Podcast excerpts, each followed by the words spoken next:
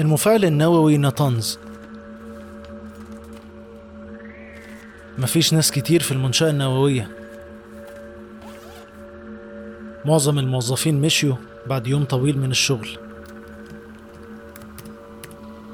واحد من أشطر المهندسين في إيران سهران بيشتغل على مشروع مهم جدا.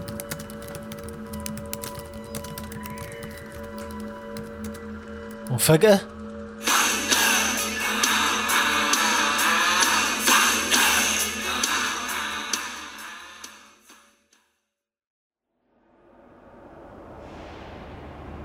تاني يوم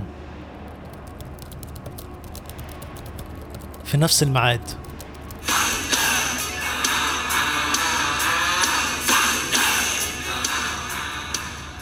الحكاية اتكررت كتير مع مرور الأيام، وفي نفس الوقت المهندسين لاحظوا أن بعض تخصيبات اليورانيوم الخام بتتعطل. ستاكسنت كانت واحدة من أشهر وأقوى الهجمات الإلكترونية اللي استهدفت المفاعل النووي الإيراني، واللي تسببت سنة 2010 في تعطيل 30,000 جهاز كمبيوتر في مفاعل ناتانز. وقتها اتهمت إيران واشنطن وتل أبيب بإنتاج الفيروس اللي أصاب ودمر حوالي 100 جهاز طرد مركزي في ناتانز، وده سبب خلل وعطلة في برنامج إيران لتخصيب اليورانيوم.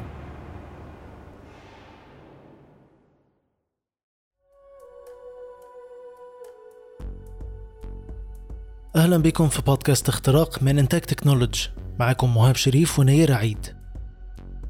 مع أن الحكاية اللي سمعناها دي تبدو مضحكة، لكن تأثيرها كان ممكن يسبب كارثة نووية عالمية. أهم في الحروب الإلكترونية العالمية هو إزاي بتكون الدول مستعدة ليها. النهاردة ضيفنا المهندس عماد فهمي، مدير عام شركة نت سكاوت مصر، هيتكلم معانا بشكل أعمق عن الحروب الإلكترونية. إزاي بدأ في العالم مفهوم استخدام الحروب الإلكترونية في الحروب بين الدول؟ طبعاً عملية الديجيتاليزيشن بتاعة المعلومات، إنه خلاص ما بقتش المعلومات بتتخزن في ملفات زي زمان، كل حاجة بقت ديجيتال. فالديجيتال اركيتكتشر بتاعة تقسيم المعلومات والحفاظ عليها خلى الحفاظ على سرية المعلومات دي حاجة من أهم الحاجات المطلوبة في كل المجالات. وطبعاً الحروب واحدة من المجالات الفيري كريتيكال اللي ممكن إنه سرية البيانات دي لو ما كانتش موجودة هتبقى مشكلة كبيرة جداً بين الدول المشتركة في الحرب. فطبعاً بدأ يبقى فيه اتاكس أو هجمات إلكترونية مخصوصة علشان يحاول سرقة البيانات من مثلاً أماكن مش معرضة للإنترنت مقفول عليها تماماً، أو مثلاً سايتس معينة معروف إن هي فيها مثلاً مشاريع خاصة جداً أو شديدة الخطورة. فبالتالي الاتاكرز بيعملوا حاجة اسمها سكانينج، إن هو بيعمل مسح كامل وبيبقى عارف الأماكن السرية جداً وبيحاول يخترق سرية البيانات في الأماكن دي. وطبعاً بنشوف في الحتة دي اتاكس معينة very special، يعني مثلاً إنه في اتاكرز بيعملوا مثلاً ديدوس اتاك، فبيوقع مثلاً سايت بالكامل، بيبقى عامل زي بالظبط قنبلة دخان. فكل اللي موجودين في المكان بيبقوا مشغولين إن هو أنا السايت بتاعي وقع، أنا مش عارف أكسس الإكسترنال وورلد، العالم الخارجي. فبيبقى كله مشغول يروح يحاول يشوف إيه اللي حصل في قنبلة الدخان دي أو الهجمة دي إزاي أدت لكده. وبيبقى الهاكر ده والاتاكر ده معاه حد تاني خالص مسؤول بس عن سرقة البيانات، فهو بيوجه كل الناس في ناحية تشتيت، بيشتتهم في اتجاه وهو بيخش يسرق البيانات. طبعا كل ده إلكترونية. فاحنا بنشوف كجزء من ده الديدوس اتاك طبعا بيبقى البداية بس بعد عملية السكانينج، ان هو بيشتت انتباه كل الاي تي تيم وكل الممبرز اوف ذا تيم في اتجاه، وحد تاني خالص بيخش يسرق البيانات. فطبعا التقنيات الالكترونية بقت جزء اساسي جدا في الحروب، وعشان كده كل المؤسسات الحكومية والعسكرية بتحمي بياناتها وبتحاول ان هي تستخدم احدث وسائل الحماية علشان طبعاً خروج أي بيانات سرية للغاية للنور. حضرتك عارفة مذكرات ويكيليكس وغيرها من اللي بتفضح كل المذكرات الإلكترونية أو الفايلز الإلكترونية دي للنور، بتبقى مشكلة كبيرة جدا جدا جدا. احنا شفنا من قبل اختراع الشكل الحالي للتكنولوجيا، يعني في الحرب العالمية الثانية كان اختراق شفرة إنيجما المعروفة في الحرب العالمية الثانية، انها كانت طريقة تشفير الرسائل بين القيادات الألمانية وبين نقط الجيش في الأماكن المختلفة. يمكن ده نوع من انواع الاختراقات الالكترونيه بين الدول حتى قبل ما نعرف الشكل الحالي او شكل تخزين البيانات او كده. حضرتك بتشوف ده كان تاثيره ازاي على العالم، وهل نقدر نقول ان دي نقطه انطلاق الحروب الالكترونيه بقى في العصر الحديث؟ طبعا دي بتمثل عامل مهم من انتشار الحروب الالكترونيه. عمليه التشفير او الانكريبشن والديكريبشن ما بقتش زي زمان، يعني بتتعامل بس اوفر ذا اير، دلوقتي بقت تتعامل على الانترنت، دلوقتي بقت تتعامل على نتوركس. فطالما هي الانكريبشن او الديكريبشن ده اوفر نتورك، فبالتالي لازم يبقى في دماغ للاتاكر ان انا هحاول اديكريبت التشفير ده بشكل ما. نقل فكره التشفير من انه يكون على برايفت نتوركس الى ان هي تكون على بابليك نتوركس ادى امكانيه اكتر من الاتاكرز اللي هو يحاول يخش ويكسر الانكريبشن بتاع الشبكات دي. طيب نقدر نقول 20 سنه اللي فاتت كده بقى، من اول ما شفنا التطور الكبير في التكنولوجي لحد النهارده، ازاي في تطور في الجيوش الالكترونيه او في تجييش ناس فاهمه في الاي تي في مواجهه اي خطر الكتروني قومي ممكن يهاجم اي دوله؟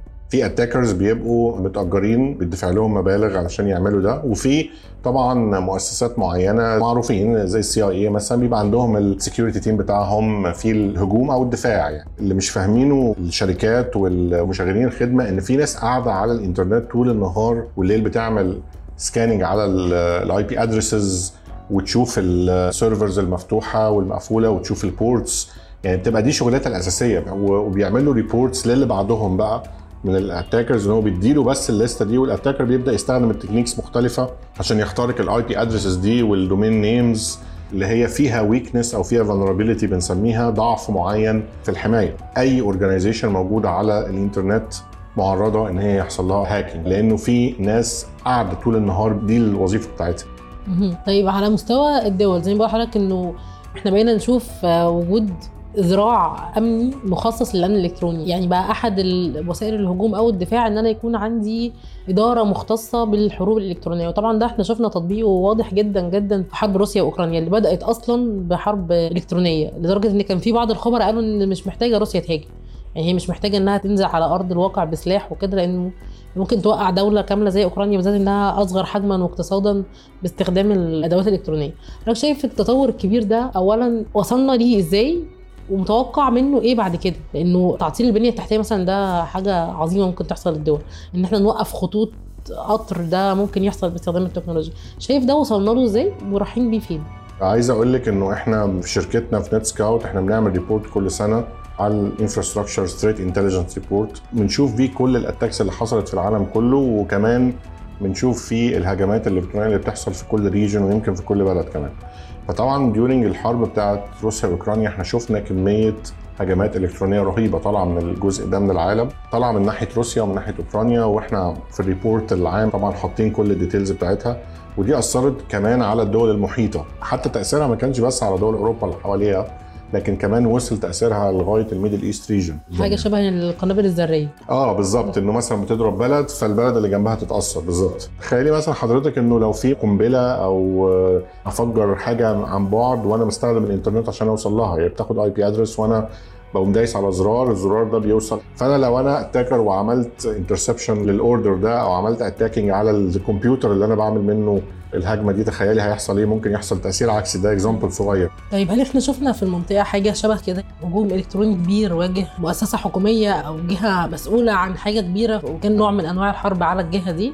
المؤسسات الحكوميه والاماكن اللي بتبقى شايله السيرفيس بتبقى دايما اندر سبوت، وهي طبعا الهجمات دي بتبقى سريه جدا، يعني محدش بيعلن عنها. الاتاكرز بيبقوا عارفين كويس جدا وجود مؤسسه او منشاه بالشكل ده، وبيبقوا صابين كل التركيز بتاعهم عليها في كل السكاننج اللي انا كنت بقوله او اللي بنسميه ريكونسنس اتاكس، او كل محاولات الهجوم عليها باي شكل من الاشكال، حتى لو الهجوم بارشل جزئي، يعني مش لازم كلها تقع، لكن ممكن مثلا اشتغل على السيرفرز اوقعها، او اشتغل على ابلكيشنز معينه، او اشتغل على السكيورتي ديفايسز نفسها زي الفاير وولز او غيرها بحوقعها، او زي مثلا الديدوس اتاك احاول اوقع او امنع الاكسس بتاع كل الريسورسز بتاعت المنشاه دي الانترنت، فوقع الباندوز بتاعها او اوقع اجزاء زي ما كنت بقول من الشبكه. ودي احنا بنسميه دايركتد اتاكس، اللي هي بتبقى دايركت او موجهه تجاه مؤسسه معينه او منشاه معينه، لان هي فيها كميه من المعلومات سريه جدا او متحكمه في سيرفيس معينه او ابلكيشن معينه البلد. يعني مثلا في ابلكيشن معين الناس بتستخدمه اوقات معينه زي التعليم، زي قبل ماتشات. طيب لما كنت بكلم حضرتك عن منطقه كان في الحادثه الشهيره بتاعه المفاعل النووي الايراني، ده يعتبر شكل من اشكال الحروب، وان كانت ما كانش في حرب فعلا حقيقيه يعني بين اسرائيل وامريكا وايران، تفاصيل الموضوع معروفه كلها واتنشرت يعني. هل ده بيخلينا في المنطقه برضو يبقى عندنا نوع من انواع الحرص الزياده على مواجهه اي نوع من انواع الهجمات، بالذات ان احنا في منطقه متوسطه يعني اي حاجه ممكن تحصل حوالينا ممكن تاثر علينا بشكل او باخر؟ حضرتك شايف ان احنا المفروض نبقى ازاي واخدين احتياطاتنا للنوع ده من انواع الهجمات؟ طبعا احنا لازم نبقى عارفين انه دايما في ناس مترصده لينا كبلد وكمنطقه، فاحنا لازم نبقى عارفين ايه احدث الاساليب اللي ظهرت في السنين الاخيره للهجمات، ايه الترندز الجديده اللي موجوده في الهجمات، ونبقى دايما حريصين على معرفتها وايه الوسائل اللي نقدر نعملها علشان نوقف الهجمات دي. يعني مثلا من اخر الترندز الموجوده حته الادابتيف اتاكس، او الاتاكس اللي بتغير نفسها طول الوقت، او نسميها دايناميك اتاكس، الديناميكيه اللي هي دايناميك يعني بتتغير على طول، يعني عكس ستاتيك اللي هي ثابته او واقفه. فمثلا فكره انه الاتاكر بيغير الهجمه بتاعته او الاتاكس بتاعته طول الوقت، كل دقائق، ممكن كل دقيقه او كل 5 دقائق، فبالتالي ده بيخلي اللي قاعدين في السوق الاوبريشن سنتر بتاع السكيورتي بيحاولوا يوقفوا الاتاكس دي، يبقى عندهم صعوبه شديده انهم ازاي يقدروا يغيروا الدفاعيات بتاعتهم عشان يواجهوا الهجوم اللي جاي متغير بالشكل ده كل دقائق.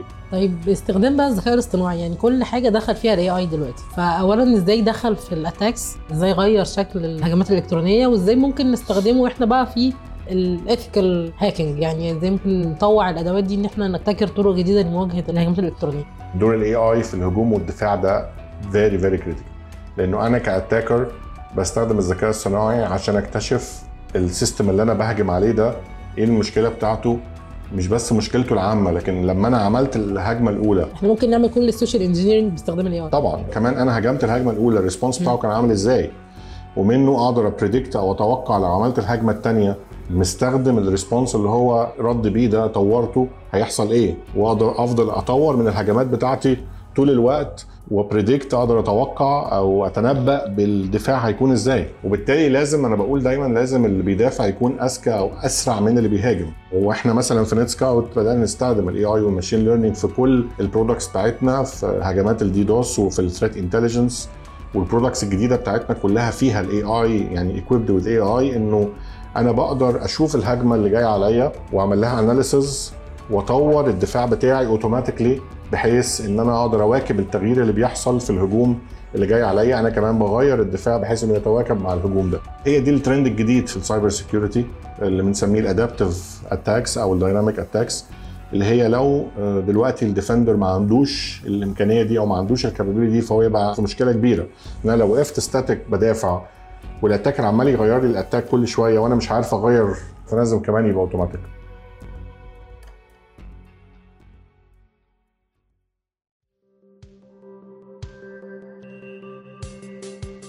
ازاي الدول والمؤسسات تكون مستعدة للنوع ده من الحروب؟ ده اللي هيقدمه لنا المهندس محمد مصطفى، مدير تطوير الأعمال في MCS، في نصايح النهاردة. في الآونة الأخيرة أصبحت جميع الحلقات الأساسية للحياة الحديثة زي المرافق العامة والحسابات المصرفية، أسواق الأسهم والمنشآت العسكرية هدف رئيسي للهجمات الإلكترونية، أو ما يطلق عليه الآن سايبر سيكيورتي أتاكس. وزي ما الإحصائيات المثيرة للاهتمام بتوضح إن في حوالي 50,000 هجمة إلكترونية بتتم يومياً من دون اكتشاف، ومعظم هذه الهجمات بيبقى ليها قدرة كبيرة على التسبب وإحداث حالة من الفوضى والأضرار الجانبية الجسيمة على مختلف القطاعات والمنشآت الحيوية. وعلشان كده الحرب الإلكترونية أصبحت عنصر من العناصر المهيمنة في الترسانة العسكرية، زي الترسانة العسكرية البرية والترسانة العسكرية البحرية والجوية والفضاء كمان. وبسبب الاهتمام العالمي للحروب الإلكترونية، فمن المتوقع أن يصل الإنفاق العالمي في مجال السايبر سيكيورتي إلى أكثر من 60 مليار دولار لعام 2023، وكمان من المتوقع أن يوصل الإنفاق لأكثر من 210 مليار دولار خلال 5 سنوات. ويوجد أنواع مختلفة من الحروب الإلكترونية، زي الحروب الموجهة، الحروب الشبكية، الحروب التجسسية، والكل منها بيبقى ليها هدف واضح ومحدد. وعلشان نلاقي حلول فعالة للتصدي للهجمات الإلكترونية كان من اللازم إنشاء الفرق المتخصصة في مجال الأمن السيبراني لكل منها مهام وظيفية ومحددة للتصدي لهذه الهجمات، زي الريد تيم. الريد تيم وهو بيمثل خط الهجوم داخل الجهة أو المنظومة، وتاني فريق من الفرق المهمة هو البلو تيم، ولو قلنا إن الريد تيم بيمثل الهجوم فالبلو تيم هو بيمثل الدفاع. تالت فريق هو فريق البيربل تيم، وهو بيلعب دور استراتيجي في الربط ما بين الريد تيم والبلو تيم، وكمان بيساعد المؤسسة أو المنظومة في وضع استراتيجية للأمن السيبراني وللجهات في التصدي للهجمات الإلكترونية اللي ممكن تستهدف المنظومة أو المؤسسة. النصائح اللي سمعناها برعاية MCS. شكرا لمتابعتكم، كان معكم نير عيد ومهاب شريف. بودكاست اختراق من إنتاج تكنوليدج.